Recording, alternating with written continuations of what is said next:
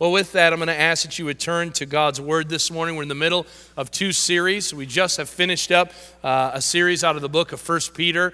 Uh, if you haven't been around uh, with us for very long, we just finished 26 weeks uh, in that five chapter book of First Peter, and we finished that last week. And uh, I pray that God will use that for His glory in the days to come. And uh, next week, we will uh, find ourselves in the book of uh, Haggai, the Old Testament book, a minor prophet. If you've got some time this week, I'd really encourage you to take some time and read. It's two chapters long.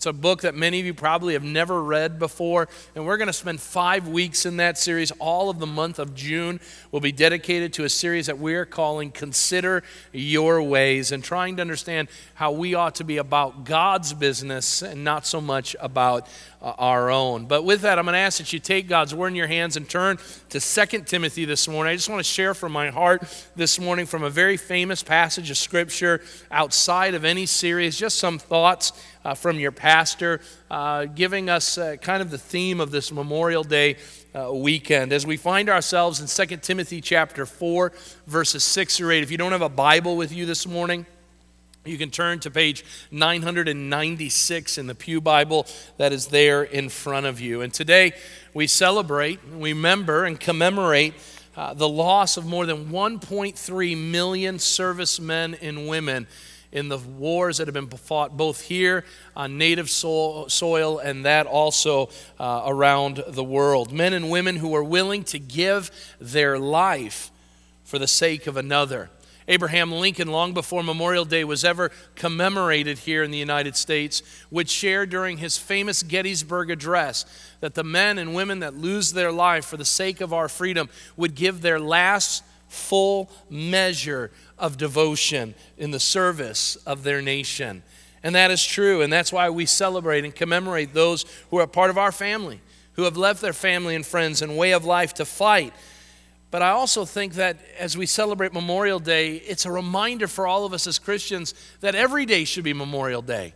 Not only should we celebrate and commemorate the lives of those who sacrificed for our freedom, but we should be reminded as Christians that Jesus Christ laid down his life in the greatest act of service so that you and I might have the opportunity by faith to be followers of his. I'm so thankful that we have a Savior who gave his last full measure of devotion to his Father by going to the cross, by giving all that he had, pouring it all out there for our behalf that we might be called sons and daughters of God. I'm so glad that not only Jesus has done that, but we have exa- examples throughout the scriptures as we do with the apostle Paul in 2 Peter chapter 4, a man who gave his all and gave 110% so that you and I might be true followers of Jesus Christ as he followed Christ, that we might imitate his ways. You see, the scriptures are chock full, especially the New Testament, and the writings or the, the, the words of Jesus that giving our all is what Christ asks for.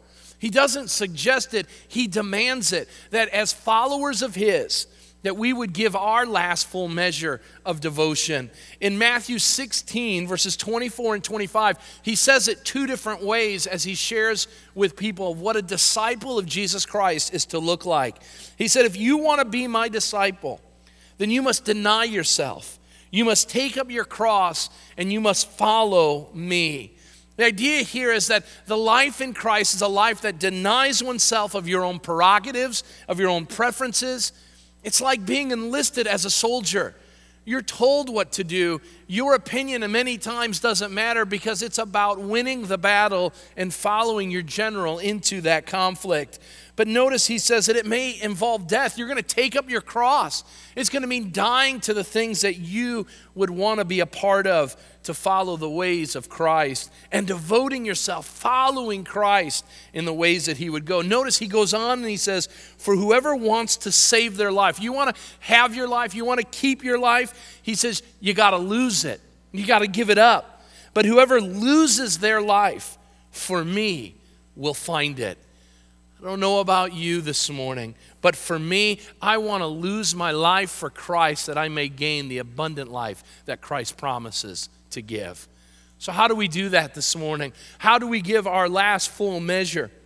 You see, as Christians, as Christ followers, it should be our greatest desire to give our all to Christ and his kingdom. And just like soldiers, as we commemorate today, you and I are called as enlisted men and women to serve Christ and his kingdom. When I was a little boy, we used to sing about being in the Lord's army. And it would talk about though we may never have marched in the infantry, we never ride in the cavalry. We've never shot the artillery. Remember all those hand signals? Some of you are there. Yeah, wow. I remember that. And I remember at the end of that, as little kids, we would sing, We're in the Lord's army. And the, the hand motions was to stand. You guys remember it? Yes, sir. Yeah, we got it. Okay. We're in the Lord's army. And we're called to give not 10% or 20%, but as soldiers, all of who we are for Him and His kingdom. And Paul is an example of that this morning. That wherever you find yourself, wherever you find God, where God has placed you, that you are to give all that you have as a last full measure of your devotion to God. Well, how do we do it? Paul gives us some words this morning. I just want to take some time and unpack these verses, and then we're going to just give it to the Lord. And let's do that this morning by standing in reverence to his word. Let's look at our text this morning and let's spend some time there to honor him as we study. Here's what Paul says For I'm already being poured out as a drink offering, and the time of my departure has come. I have fought the good fight. I have finished the race. I have kept the faith. Henceforth, there is laid up for me the crown of righteousness, which the Lord, the righteous judge, will award to me on that day. And not only to me, but also to all who have loved his appearing. Father God, we come before you and we remember what you have done in our lives. As we remember those who have died for our freedom, we remember that the greatest gift that was given, the greatest sacrifice that has ever taken place, is the sacrifice of your precious and pure Son, Jesus Christ. Because it is there that we do not only receive freedom as citizens of a, of a sovereign nation, but we receive forgiveness and our bondage of sin, the chains of death have been taken away. And so, Lord, we want to remember that. And as a result of what you've done for us, Lord, let us live a life of gratitude as we serve you. Thank you for Paul's example of how we ought to live, how we ought to give our last great measure of devotion to you and you alone. So, Lord, teach us. Pray you'd speak through me. In Christ's name we pray. Amen and amen. Go ahead and be seated. So, how are we to live this great measure of devotion. Some of it's already been seen this morning. Lisa O'Brien, who says, you know what, it's not about living here uh, in the United States with all of its comforts and all of its opportunities and all of my friends and family, but to go into a far off land. For some of you, it has meant uh, going outside of your comfort zone and serving your brothers and sisters that live in your neighborhood or serve in the schools. It is an opportunity for us to say, Lord, because of all that you've given me, I want to give back in return. And so, how do we live this out this morning? There are three points I want to look at this morning. And the first one is if we want to give our last full measure of devotion as followers of Jesus Christ, it begins by living a life with no restrictions. It is living a life with no restrictions. Now, right away, you're going to say, wait a minute, Tim, isn't the Christian life about doing things and not doing things? Isn't it about making sure that we stay away from sin? Well, sure. But that's not kind of restrictions I'm talking about this morning. Living a life without restrictions is saying to God, God, my hands are off of the wheel of my life. I no longer hold to the prerogatives and preferences. God, I'm going to give you all of who I am, and I'm going to let you use me as you will. And that's what giving your last full measure of devotion is all about. It is releasing ownership of your life and giving that ownership to who rightly deserves it, that being God. Remind, we're reminded that when Christ went to the cross, we are told that we were bought with a price. We are not our own. And so what happens is, is we start putting restrictions in our lives as to what we will and won't do. Many times we'll say, God, I'll serve you if it fits my calendar. God, I will give to you as long as it doesn't hurt my pocketbook too much. God, I will do what you want as long as it doesn't cramp what I'm wanting to do, the desires and wants that I have in my life. What Paul says is that's got to be gone. You've got to freely give of yourself, and you've got to say to God, God, I'm ready to serve you. I'm ready to honor you in whatever way you want. I think of two uh, mission songs that come to mind when I was growing up that, that I love that talk about this. Uh, one mission song was by a guy named Scott Wesley Brown, and he said, Please don't send me to Africa.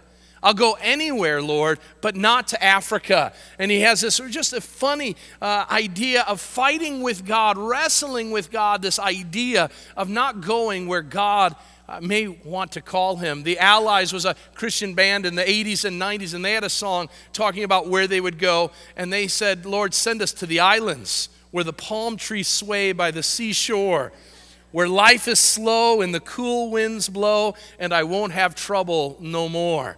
Some of us are willing to do it. Lord, yeah, I'll go serve on some resort someplace. I'll do that. But Lord, if you're calling me to my neighbor, if you're calling me to reach out to my school or my workplace where I might lose some credibility, where I might lose some popularity, then Lord, I can't do that. You see, we can't choose where God wants to have us.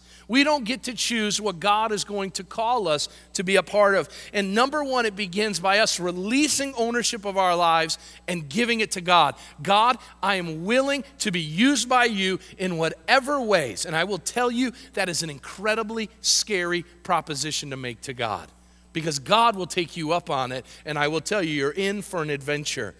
But here, notice the Apostle Paul doesn't just share this as a way of just principle, he shares it as a way of his life. The Apostle Paul lived this. God told him, I want you to go and I want you to reach out not only to the lost, but you're going to stand before kings and rulers, Jews and Greeks. You are going to suffer for my name. And boy, did Paul suffer.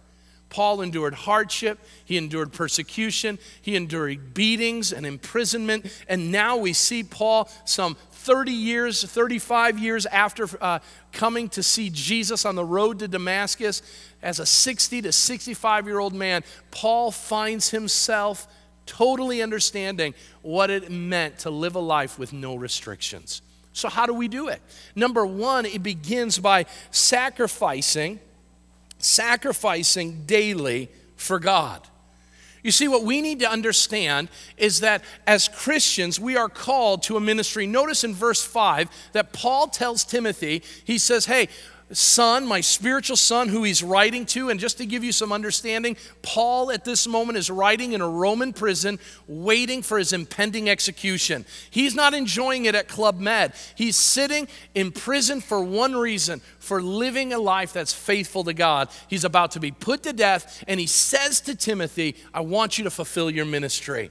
A life without restrictions is a life that is able to fulfill the ministry that you have. Here's the thing I want you to know you have a ministry. You see, we get this idea that our ministers are the only ones who have ministry. When I took on this job 10 years ago, uh, I remember feeling a bit like an oddity. I, it's always been a problem of mine, feeling odd. But I felt it especially because I was a pastor who also had another job. And, and that doesn't happen very often. And I remember being uh, kind of embarrassed about that. People say, well, well, what do you do? And, and I'd say, well, I'm a caterer, but I'm also a pastor. Wait, wait a minute. What? Your church doesn't have enough money to provide for you? What's, what's going on there? And over the years, that which I saw as an oddity, I have come to embrace wholeheartedly. And here's why because I can look at you who work in the real world, and I can say, you know what? Your pastor knows what it's like to have a ministry, but to also have a job. And I want you to understand today that you have a ministry. And your ministry is you where you are serving. Can I tell you that I do the same amount of ministry at 5B's Catering as I do here at Village Bible Church? That the ministry that I'm doing at, at 5B's as I, as I cook pork chops for a living, as I lead people, is the same opportunities that I have to lead you as a congregation. We have a great opportunity wherever we find ourselves, in the neighborhoods that we live in. I just got done serving as a soccer coach. And I got an opportunity to pour into the lives of young people. That ministry is no different than the ministry I have here. We have ministries that we are called to fulfill. But what that means is we've got to stop holding on to things and saying, well, God, this is my spiritual life, and then here's my secular life. You can't do that. All that we are a part of. Remember when we did a stewardship series about a year, year and a half ago?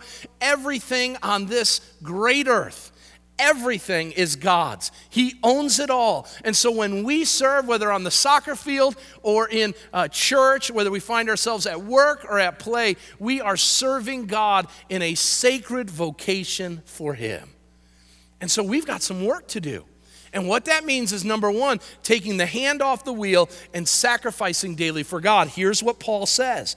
Notice he starts and he says, I'm already being poured out as a drink offering now, for many of you, you say, What in the world is Paul talking about? We don't understand this, but Paul, as an uh, incredibly devout Jewish man, would totally have understood this. From Numbers chapter 28, verse 7 and 8, we know that a drink offering was what would take place at the offering when the lamb was placed on the fire a Jewish individual would bring the unblemished lamb to show God, I'm giving you my all. I'm giving you the best that I have. And he places the lamb on the altar, and the lamb begins to be set ablaze as a fragrant offering to God. And the priest would take a goblet or a, a cup of wine, and he would take it and he would begin to pour it over the altar. And little by little, gradually, he would pour it. And what would happen is, is the, the uh, uh, fragrance of the wine on the fire would bring forth a great great aroma. And it would be a reminder that which I'm giving is pleasing to God. The priest would give his stamp of approval. This is pleasing to God. Here's what Paul is saying My life, my ministry is in the hands of God. God, the great high priest, is pouring my life onto his altar and he's pouring it out, and I am being poured out. And Paul is saying that pouring out is happening. The contents of my ministry is being poured out onto the altar. He spoke of this in Romans chapter 12 that we are to live our lives as living sacrifices, holy and pleasing to God all that we are, all that we do, God is, we give to God, we place ourselves in His hands, and He pours ourselves out. Some of you this last week are tired. You've served in the way of ministry in the garage sale. Eh, man, it seems like you've been doing a lot of work. Well, that's what it means to be poured out like a drink offering. To give of all that we have, to be a part of what God is doing. To be able to do that, we have to sacrifice daily for Him. You see, Paul saw his life not as an opportunity for him to gain something, but to give it away to the God who bought him with a price. So let me ask you this morning is your life, your daily pursuit, a desire to see what you can gain, what you can gather, or is it what God has called you to give? As your pastor, my calling is to remind you that it is greater to give than it is to receive. And to be reminded of that truth that daily we wake up and say, Lord, what do you have for me today? Can I tell you that's scary? One of the reasons why many of us don't do that is we're afraid that God might take us up on that promise. That, Lord, I'm here. I'm ready to serve. I'm ready to do what you would have for us. But we need to understand that just as we have sung this song many times, take my life, Lord, and let it be consecrated, Lord, to thee. And it goes on, stanza after stanza. Take my heart, take my hands, take my mouth, Lord. Take all of it and use it each and every day. And some of us need to start asking the question this morning Am I fulfilling the ministry that God has called me to?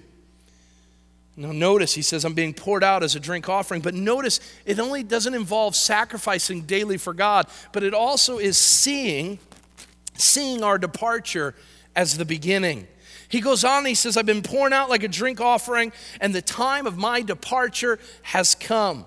Peter find, I'm sorry, Peter, Peter's on the brain for the last 26 weeks. Paul, he finds himself on death row. His only crime was obedience to his Savior, and his time is about up. And you don't see Paul complaining. You don't see him arguing with God. You don't have him saying, Lord, I've done all of this. I've served you. I've honored you with all that I've done. And this is the thanks I get as being put in prison and being uh, tried for crimes of being faithful to you? He doesn't say that at all. Notice he says that his impending death is a departure. It's a departure. Now, I want you, to, if you underline or, or circle or whatever you do in your Bible, that's an important word because what Paul sees is not death, but a departure. That word departure in the Greek language was a word that spoke of the process of a ship being loosened from its hold at the dock and those ropes being let loose so that the ship could start its journey. What Paul is saying is he's saying, hey, I get it. My departure is not into death or oblivion, but it is like the ship that is being loosened for its departure, for its great journey. Brothers and sisters, if we want to understand what it's like to give our last full measure of devotion to God, we have to look at eternity for what it is. It is just the beginning. One of the things that has marked my life, and many of you know this if you've been around my teaching for very long, is the death of my brother Chris. And one of the things that absolutely amazes me is some of those God moments that we're working up towards Chris's uh, last days here on earth. About a month before he died, Chris gave a testimony. Again, unknown, number one, that it was being recorded, and number two, that it would be some of the last moments that we would have of Chris's life. He was at a Bible camp. And when he was at the Bible camp, he started to share about a 20 minute uh, testimony about what God was doing in his life. And that day before, the group had had a time of communion. And Chris, and it's amazing, 16 years old, you know, 16 year olds don't usually have these types of moments. He talks in great length about the communion time, the intimacy that he sensed with his Father in heaven. And the 16 year old kid looks out to the group of people and he says, Let me tell you something. It was so sweet, it was so wonderful that the next time I want to have communion is with my Lord and Savior. And that was the last time he had communion here on earth. And he saw the finish line as just the beginning. Now, did he know that? No, I don't think Chris was some prophet. He wasn't that smart coming from his younger brother. But he recognized that there's something waiting and in store. Let me tell you something. We will never get this Christian life down Hear me out as clear as day this morning. We will never get this Christian life down until we stop looking at the here and start looking to the then. And what I want you to understand is not that we become so heavenly minded that we have no earthly good, but we start recognizing that it ain't all here. It isn't about here. It isn't about now. Brothers and sisters, this is a blip on the screen of eternity. And so we need to be hard at work in the days that God gives us, whether it's one more day or a thousand uh, more days, whatever the Lord gives us, we need to serve Him with all of our heart, fully knowing that when we close our eyes or in the presence of God, it's just the beginning.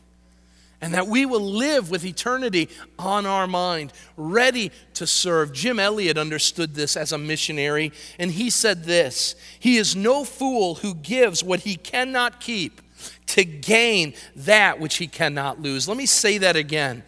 He is no fool who gives up what he cannot keep to gain that which he cannot lose. That's a litmus test for a life that understands what it means to serve God with your last full measure of devotion. He would give up his life as a young man, serving the gospel of Jesus Christ as a missionary. He got it. You see, we need to understand Paul got it, Jim Elliot got it. I hope I get it that Solomon was right that we, eh, we come into this world naked and naked we shall return. You see, some of us have bought into the schemes of the world that we think that we're going to take the U Haul trailer behind the hearse when we die. I want you to know you never see that, do you?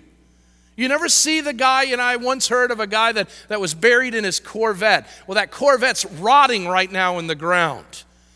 We don't get to take it with us. The only thing we get to take is that which we have done for Christ in the body. It is what we have done for eternity that will last. This is what Paul's talking about. Don't let the restrictions of this world keep you from serving God. Now notice he goes on and he says, "Okay, don't live with live without restrictions." And notice he wants us to live without regrets. To live without regrets. Paul, how do you do that? Far too many of us as people, Paul, regrets haunt us. If we had moments to talk about the regrets that we have, we would spend uh, all of our afternoon just having each person talk about the regrets, the opportunities that were lost, the relationships that were broken, the money that was spent. You see, we regret all kinds of things. We regret spending too much on a certain thing. We call that buyer's remorse or buyer's regret. We spend it as parents thinking that we didn't spend enough time with our kids, and we probably haven't.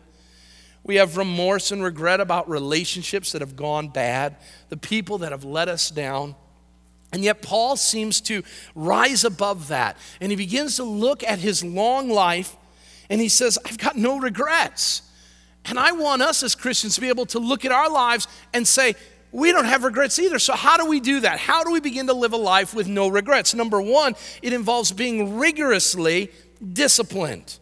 Notice the text says, I have fought the good fight. I have fought the good fight. He gives this idea of a soldier, of a soldier who has done well in fighting the good fight. Let me tell you, I've got a lot of regrets in my life. I've made a lot of stupid decisions in my life for which living in the same area that now I minister, at times I really regret it when people say, Oh, I remember when. And my, every time I hear that, my head just goes down and says, Just be gentle, be gentle. Okay? Let me tell you the things that I regret. All of the things, as I sat and thought about this, all of the things I regret were things and decisions that I made that I pursued sin. And if you want to understand a little wisdom, talk to some of the older people in this church and ask the question, where are your regrets? And I'm going to tell you the vast majority of them are going to be our sinful, selfish decisions that we made to serve self instead of the Savior. Can I tell you what I don't regret? I've never regretted pursuing holiness. I never said, boy, I wish I wouldn't have pursued holiness. I wish I wouldn't have told the truth. I wish I would have lied more. I just, I don't do that. I wish I would have pursued more selfish things. I, those are the things I regret. The things I don't regret is serving Christ. I don't regret a moment of my life in serving the gospel as a pastor, as a small group leader, in serving in behind the scenes. I've never walked away and said, Boy, that was a waste of time. But boy, there's a lot of times where I've sat and watched things on television and done things. Said, Man, I just, why did I waste my time doing that? Paul says, You, you want to serve God well? You want to live a life of no regrets?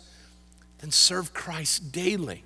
Fight that good fight. Now, notice that word, it's a good thing for us to do. It's the good fight. It's intrinsically valuable for us to pursue this way of life. But notice it's going to cost you something. He says it's a fight. That word there is uh, agonizomai. It's, it's the word where we get agonized from. It, it literally means that it, it's, it's something that we have to pursue with all of who we are. It's strenuous. It's something that we've got to work at with all of our heart. And Paul made the mind up, his mind up at some point, that if I'm going to be victorious in the cause of Christ, then I'm going to have to fight every step of the way because my flesh is going to tell me to go other ways. The world is going to tempt me to go other ways. The devil's going to tell me I should go every every which way except for the way of God. And Paul says, I've got to fight through it every step of the way. Can I tell you that the problem with 21st century evangelicalism is there's no fight left in us? We don't fight anymore. We've given up because fighting's too hard and life is supposed to be easy. So we put around us a whole bunch of teachers who just tell us to live the good life and to pursue the easy life. And if life is, if the life in Jesus isn't a part uh, of blessing and health and wealth and, and, and long life and, and everything coming to us on a platter, then, then it's too hard. It's legalistic. And I'm not talking about the crazies that are out there on, on TV. I was a part of a group of pastors who said, Tim, what you're trying to do at your church, as I shared the, the call, the commitment that we have as a church, uh, one of the pastors, uh, part of a mega church, I won't tell you where, but part of a mega church, 15,000 people, he says, that's too much to ask for. And I said, Boy, I'm glad you weren't the Savior because Jesus gave me his all. And if Jesus gave me his all, brother, with all due respect, shouldn't we be giving our all to him? But we have got this mindset that the battle for Christ, the walk of Christ is going to be easy. You know, the Apostle Paul would say, absolutely not. I fought the good fight. Is there joy in it? You betcha. Is there contentment in it? You bet. Paul says, I know what it's like to be in want and to have no needs. I get it. But Paul would never say that it was your best life now. So let us be very careful not to change the way of Christ into what we think it should be. Notice it involves heading in the right direction. It involves heading in the right direction. We've got to agonize in this fight. But notice he says, I have finished the race. Not only was he a fighter, but he was also a runner. And with great endurance, he understood what it meant that the race wasn't a sprint, but it's a marathon. And the goal that God had for him and for us today was to finish the race. He had to run in the right direction. He couldn't cut corners, he couldn't cheat. He had to stay in his lane. And notice it does not say, and we forget this so often, it does not say that he won the race. It says he finished. When I was a senior in high school, I was uh, a track athlete. I know that is a paradox of terms, uh, but I threw the shot put and discus. And so those were my two events. That's all they had for big guys like me. And there was a, a uh, uh um, stipulation in track meets that you could only uh, be in four events. You track athletes remember that. Only four events. You couldn't run everything, you could only do four. And we were at a track uh, invitational up at Kaneland. And my coach walks over and he says, We've got a chance to uh, to be in, in the, uh, to place as a team. This little team from Hinckley Big Rock in this 25 team invitational, we've got a chance to place as a team and receive a trophy. And I said, That's great, coach. That's awesome. He says, There's one problem. We need someone to run the two mile. And he says, Everybody else is maxed out in events, and Badal, you have been done for a while. Your two events have been done. I said, Coach, I, I, I got first place in both of them, man. I've done what you needed. He says, No, we need you to run one more event. We need you to run the two mile. After throwing up, um, I. Uh, I made the decision because as shot putters and discus throwers, what you did is you threw the, uh, the shot put and discus, and then you went and ate sub sandwiches for the rest of the afternoon. That's what you did. And so the coach hey, I, I, need you to do this. You're the captain. This is what captains do. They sacrifice for the team. I said, I, I don't know if I can do it. He says, all you got to do is finish the race. You just got to finish the race. And so what I did was stupid. Stupid is what stupid does, Forrest Gump told us. Stupid does is I go in and I start trying to compete with the guys that are there. 110 pounds, dripping wet. I come in, I take up two lanes of traffic. and and so I say to them, hey, man, I'm a record breaker in, uh, in the two mile. And they're looking at me, really? I, oh, yeah, I'm breaking all kinds of records. What they were were weight records of running the two mile. And what happens was, is I start thinking, I don't want to be embarrassed. And so as the gun goes off, I try to keep up with these guys. And for the first lap and a half, I was in much better shape than I am now, but for the first lap and a half, I do okay. But the problem was is I was not pacing myself. I wasn't running my race.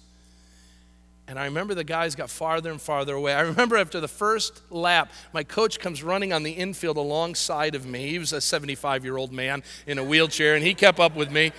And he comes up and he says, You're not running your race. You're running too fast. It's not about them, it's about you finishing. And I kept running, and little by little, the guys start passing me lapping me, that is. And I'm on the fifth, fifth, I think I was better in the first service. I said sixth lap. I think I was on the fifth lap when I heard the gun go off that the lead runners were on their last lap. And I start feeling embarrassed. And then embarrassment goes to sheer terror when the PA announcer says on my, like I'm on six and a half, it's eight laps, okay? It's the longest 48 minutes of anyone's life, okay? Because now I'm running so slow, it's not even funny. My, my coach is just saying, Can you just keep it to a jog? Just jog. You just have to finish the race. The PA announcer, I'm on the other side of the track. The PA announcer says, Would the runner from Hinckley Big Rock please move to lane eight? We need to finish the track meets. Now I don't even want to run by the crowd because I'm embarrassed. Here's this, the moral of this story run your race. The job isn't to be the one who wins first. Can I tell you who was the most excited when we stood as a team and got that trophy? It was me because I finished the race. And some of you right now are running this race and saying, man, man, look at them, they're blowing by me. And so you keep running a little faster and you're getting tireder and tireder, you're worn out, and you're saying, why can't I keep up with these guys? Because you're not supposed to. But the Bible says that there are going to be thoroughbreds of faith men and women that are just going to just blow us out of the water, and that's okay because God has given them that ability to do so. And so our job is to run our race. And right now, some of you are really disappointed with yourself, and God is just saying from the infield, just finish the race. Notice the final thing that the way finishing the race is done is having a rugged determination. He says, I have kept the faith. The idea here is that the world of Christianity, in this world walking with Christ, in this world walking with Christ is going to produce, as it did for Paul, many trials and pains. It's going to be filled with doubts and Paul would have them all along the way. He would even have the devil wreaking havoc in his life and what was called the thorn in the flesh.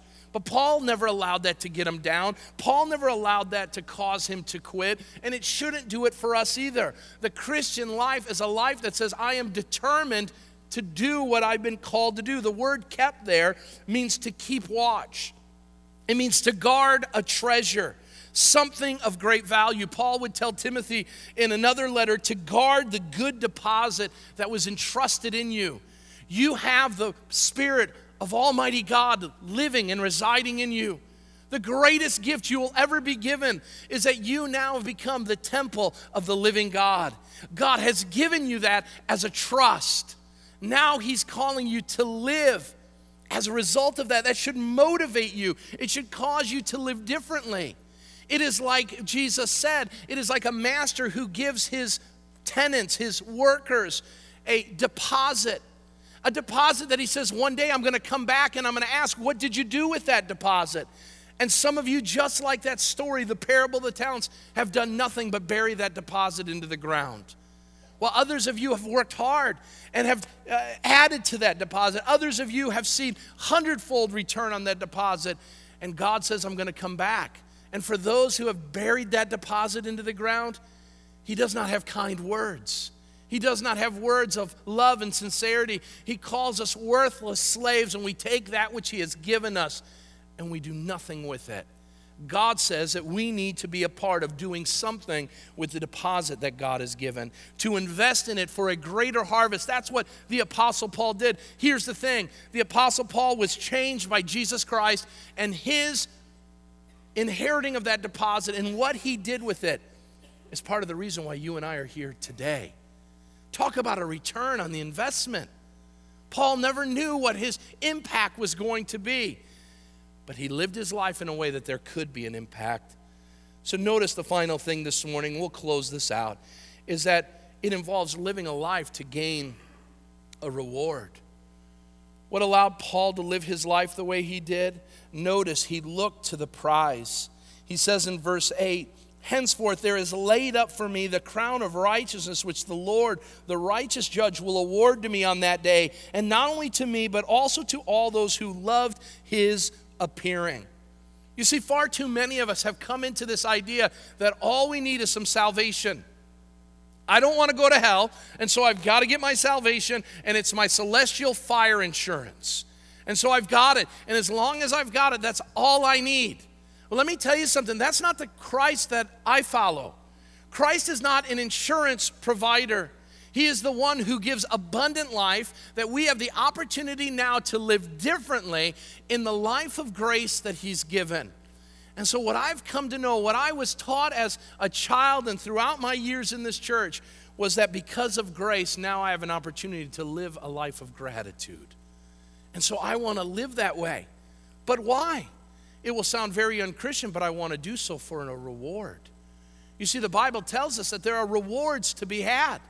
That it's not simply just getting to heaven and saying, Well, I'm glad I got here, but that we should pursue living a life where we will receive rewards. He says there's a crown, the Apostle Paul says. And he says this crown is guaranteed. He says it is laid up for me. Listen, when we serve God faithfully, He's holding something for us. My prayer is that all that I'm doing in this life here and now, God is laying up for me a crown. That one day I will stand in glory and He'll say, Hey, I've got some things that have been waiting for you to get the best understanding of what Paul is saying, even though I know he didn't have this back in the day, was he went to the sporting event and he didn't have the ticket with him, but he went to a window that said will call. You many of you know what the will call window is. You go there and you pick up the tickets that are already reserved for you. I went to a Cubs game last year, and a friend of mine had the tickets at the will call window. And when I got there, all I had to say was my name. And they said, It's great to have you at Wrigley Field today, Mr. Badal. Here's what you've been waiting for. God is one day going to stand before us, and He's going to say, Hey, Tim, this is what you've been waiting for. I've had it sitting here, and I've looked forward to this day when I can give it to you.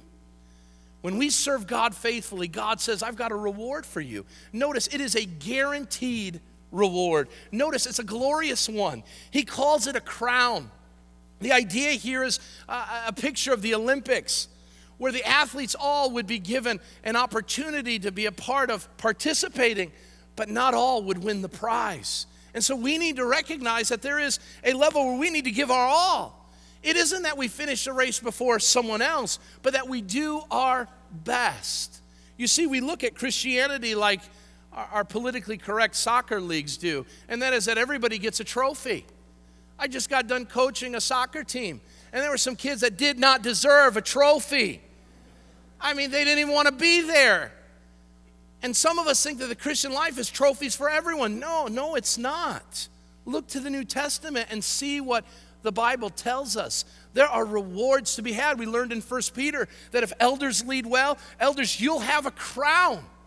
You'll be given a reward. And so we are called to live our lives to the best of our abilities under the grace of Almighty God and to serve Him with all our heart. And God says there's a glorious crown waiting for you. The idea there of the crown is a constant reminder it was a set of, it was a wreath that would go around the, Olympi- the Olympian's head that would tell him that he was a great participant, a wonderful runner.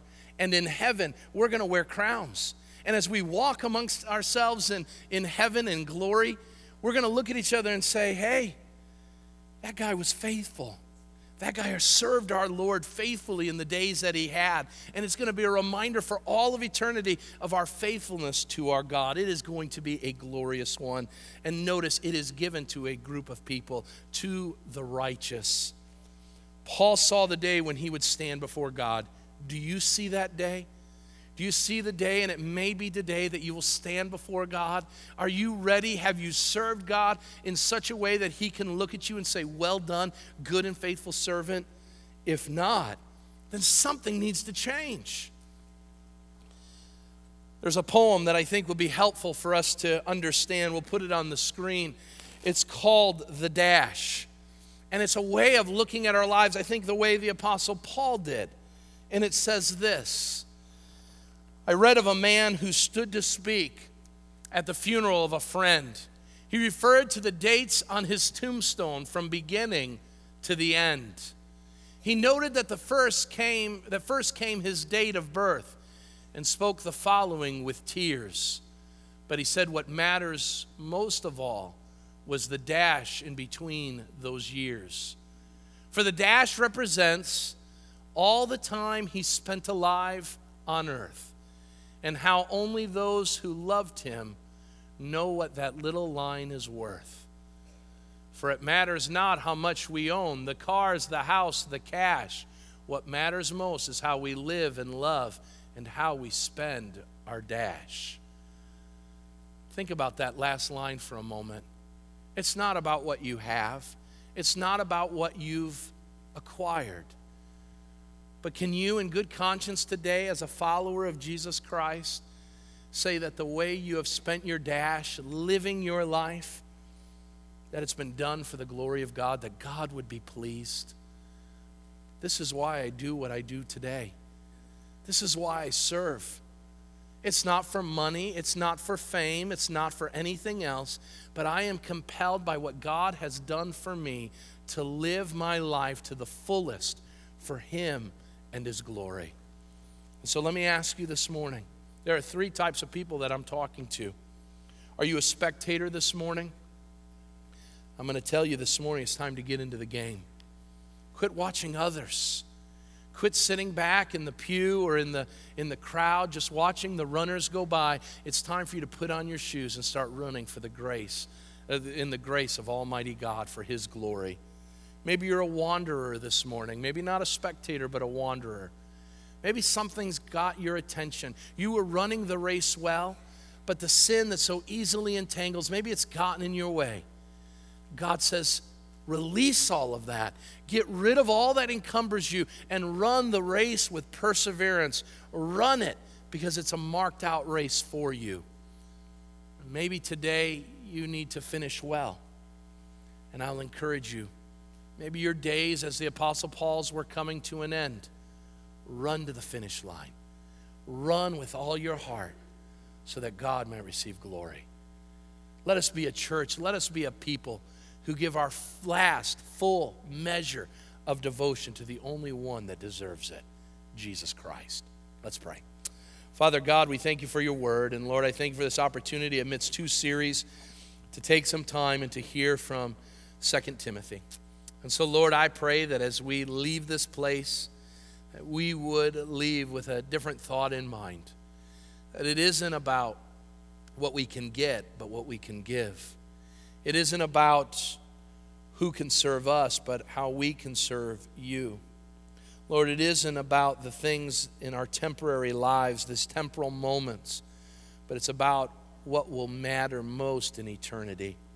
Lord, change our hearts in such a way that we will live differently, that we will pursue the things not of this world, but the things of your kingdom. Let us seek out that kingdom with all our hearts. Let us run with endurance. Let us fight the agonizing fight of faith so that one day when we stand before you, we will be able to say, I have kept the faith. Lord, we need your grace to do it. Without you, we can do nothing. And so let us rest in your grace, knowing that you are able to accomplish all that concerns us today. And so, Lord, we give it to you as we leave this place. In Christ's name we pray. And all God's people said, Amen.